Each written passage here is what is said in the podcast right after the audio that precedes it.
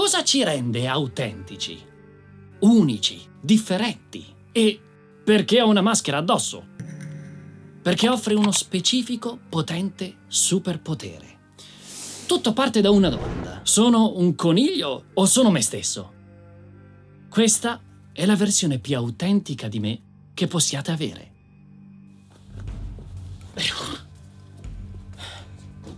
E se la indossate anche voi, diventate una versione di voi stessi che avevate dimenticato da tempo. E no, non è filosofia, ci sono studi scientifici a dimostrarlo. E per scoprirlo dobbiamo scendere nella tana del bianconiglio. Cioè, eh, nella mia tana. Che eh, qua in barca non è sotto, perché sotto è sott'acqua. Eh, facciamo che andiamo di là. Ci sono tre io, tre sé, secondo lo scienziato cognitivo Edward Torrey Higgins. Il sé reale, ciò che sono, il sé ideale, ciò che vorrei essere, e il sé normativo, ciò che dovrei essere. Ne parla nella sua teoria della discrepanza cognitiva. Discrepanza perché, eh, specialmente ad oggi, quei tre sé non è che combaciano proprio per un cazzo. Quello che siamo rispetto a ciò che vorremmo essere è distante, molto distante.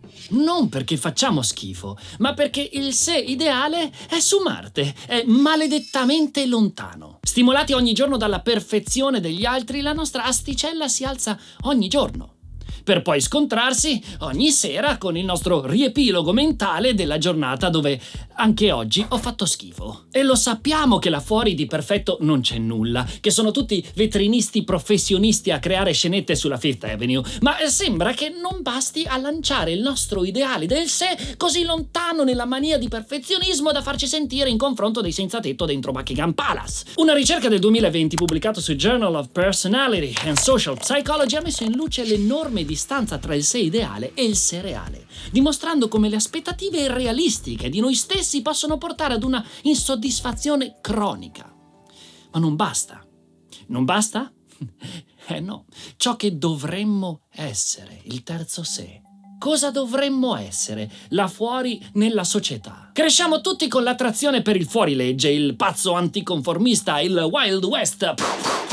E poi ligi alle regole per tutta la vita. E no, non parlo di leggi, parlo delle regole sociali. Parlo del fatto che non diciamo quello che vorremmo dire, che il velo dell'inibizione è diventata una coperta di Kevlar. Quello che ci capita di pensare dentro la testa è qualcosa di completamente diverso da quello che ci esce fuori dalla bocca.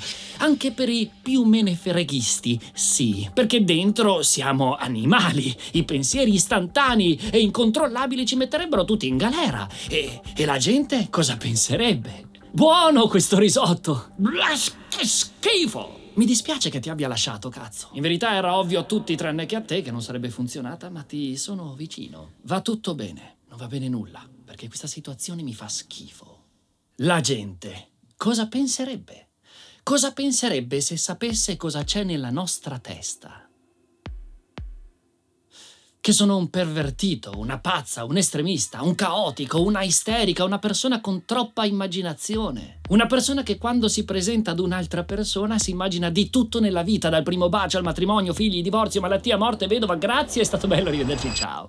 E quella, ahimè, sarebbe la nostra autenticità chiusa in una gabbia dentro un profondo scantinato. Tenuta sotto controllo come una bestia inferocita. Le diamo un biscottino ogni tanto per farla sopravvivere, ma poi eh, tentiamo di dimenticarcela. Anche perché ricordarsi di come saremmo ci fa star male, perché poi vediamo come siamo realmente e ci rendiamo conto di non essere così veri come speriamo. E come siamo veramente? Siamo dei mediatori dei people pleaser, dei facilitatori, tutte le nostre sfaccettature che ci renderebbero unici, ognuno di noi nell'universo, vengono limitate. E si chiama social desirability bias. Le persone hanno bisogno di apparire più altruiste e orientati alla società più di quel che sono realmente. E diventiamo una versione Xanax di noi stessi dove tutti i nostri estremi vengono normalizzati per farci conformare meglio con gli altri, per scivolare come burro dentro quel gruppo di persone perché se non sgarro, nessuno si accorge di me e forse qui ci posso restare. Ed ecco come si crea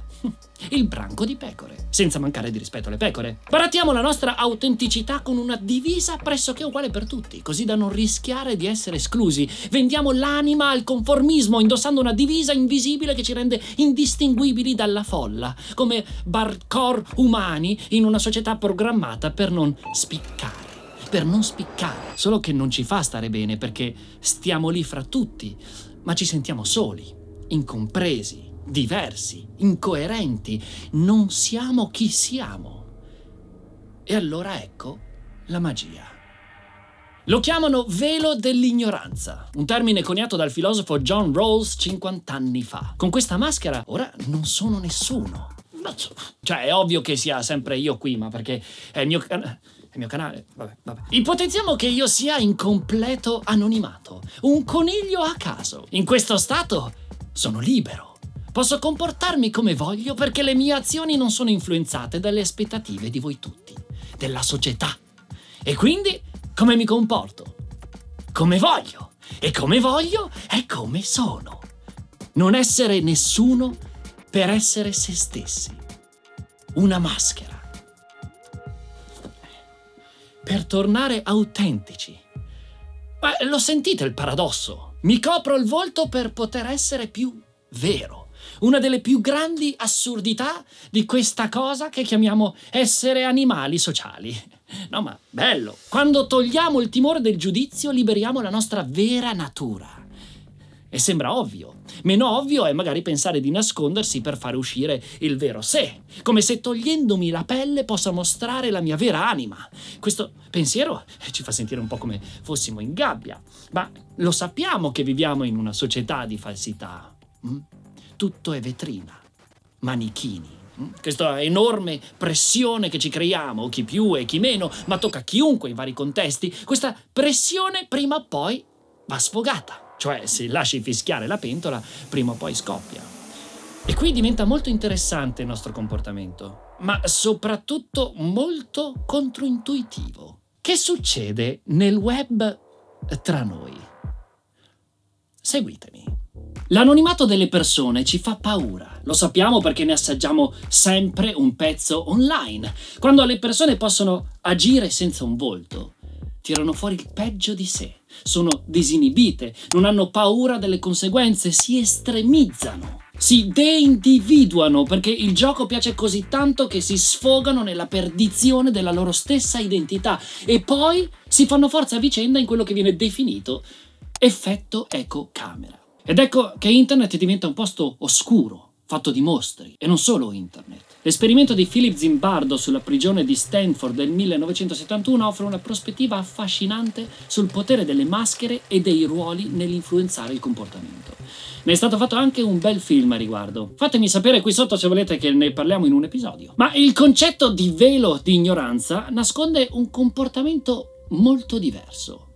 Un comportamento opposto. Molti studi ed esperimenti hanno messo in luce il fatto che in una condizione sociale di gruppo, il velo dell'ignoranza, l'anonimato, faccia bene. Molto bene.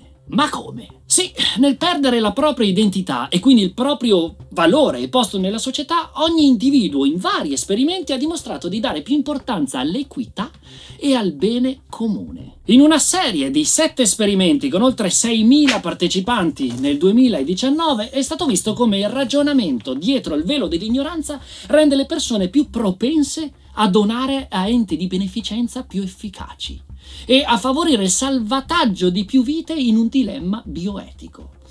E ci sta, perché le persone sono meno inclini a fare scelte basate sui loro interessi personali. Ma allora eh, com'è che su internet facciamo così schifo? Perché sono due cose diverse. Il velo dell'ignoranza ci porta ad agire senza conoscere la propria posizione rispetto agli altri.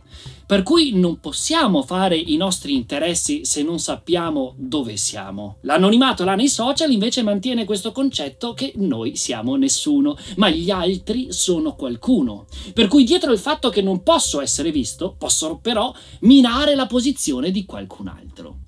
L'equazione da una parte è la stessa. Io non sono nessuno, ma io so chi sei tu.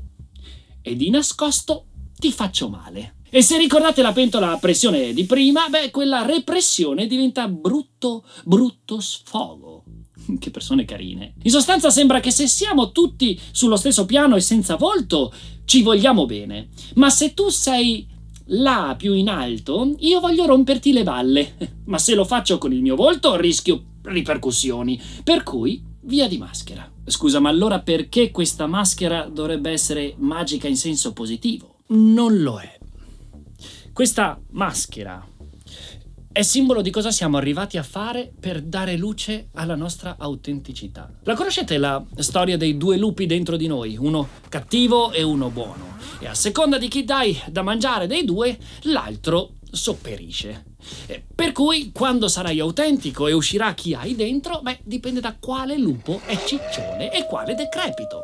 Però l'errore che molti di noi fanno è quello di nascondere i lupi e basta per timore di che cosa potrebbe esserci dietro. Perché molti di noi non hanno nemmeno la consapevolezza di sapere che lupo c'è dietro e a chi stanno dando da mangiare. Ed entrambi i lupi, al buio, si incattiviscono. E stiamo male. I miei two cents, che cosa penso a riguardo? Valori. Tenere limpidi i propri valori è la connessione diretta tra le nostre azioni e quello che c'è dentro di noi. Se abbiamo le idee chiare su chi vogliamo essere e andiamo a visitare entrambi i lupi ogni giorno, accarezzandoli entrambi e accettandoli entrambi, beh, non avremo paura di portarli a spasso là fuori. A volte con la museruola, a volte nel trasportino, a seconda della situazione, ma stabiliremo una connessione tra il dentro e il fuori. E guarda caso, a quel punto saremmo trasparenti autentici. Essere se stessi in un mondo che tenta costantemente di farti diventare qualcos'altro è il più grande successo, diceva il filosofo Ralph Waldo Emerson. Essere autentici è una delle componenti più attrattive di una persona. Vuoi essere interessante, vuoi essere attraente, carismatico, carismatica, centratore, sì, vero, sì, vera. Sembra un concetto motivazionale? Ma chi se ne sbatte? Togliamo il giudizio e facciamo uscire quello che vogliamo dire ed essere.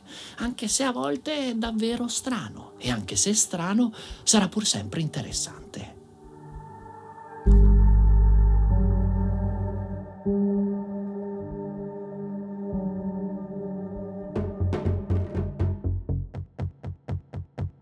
Che succede però con tutto quello che ci teniamo dentro e non possiamo far trasparire là fuori? Una parte di noi è intima e la conosciamo solo noi, è giusto così. Come fare a gestirla senza logorarci dentro? Ho fatto un episodio sui segreti e sul perché fanno male alla mente.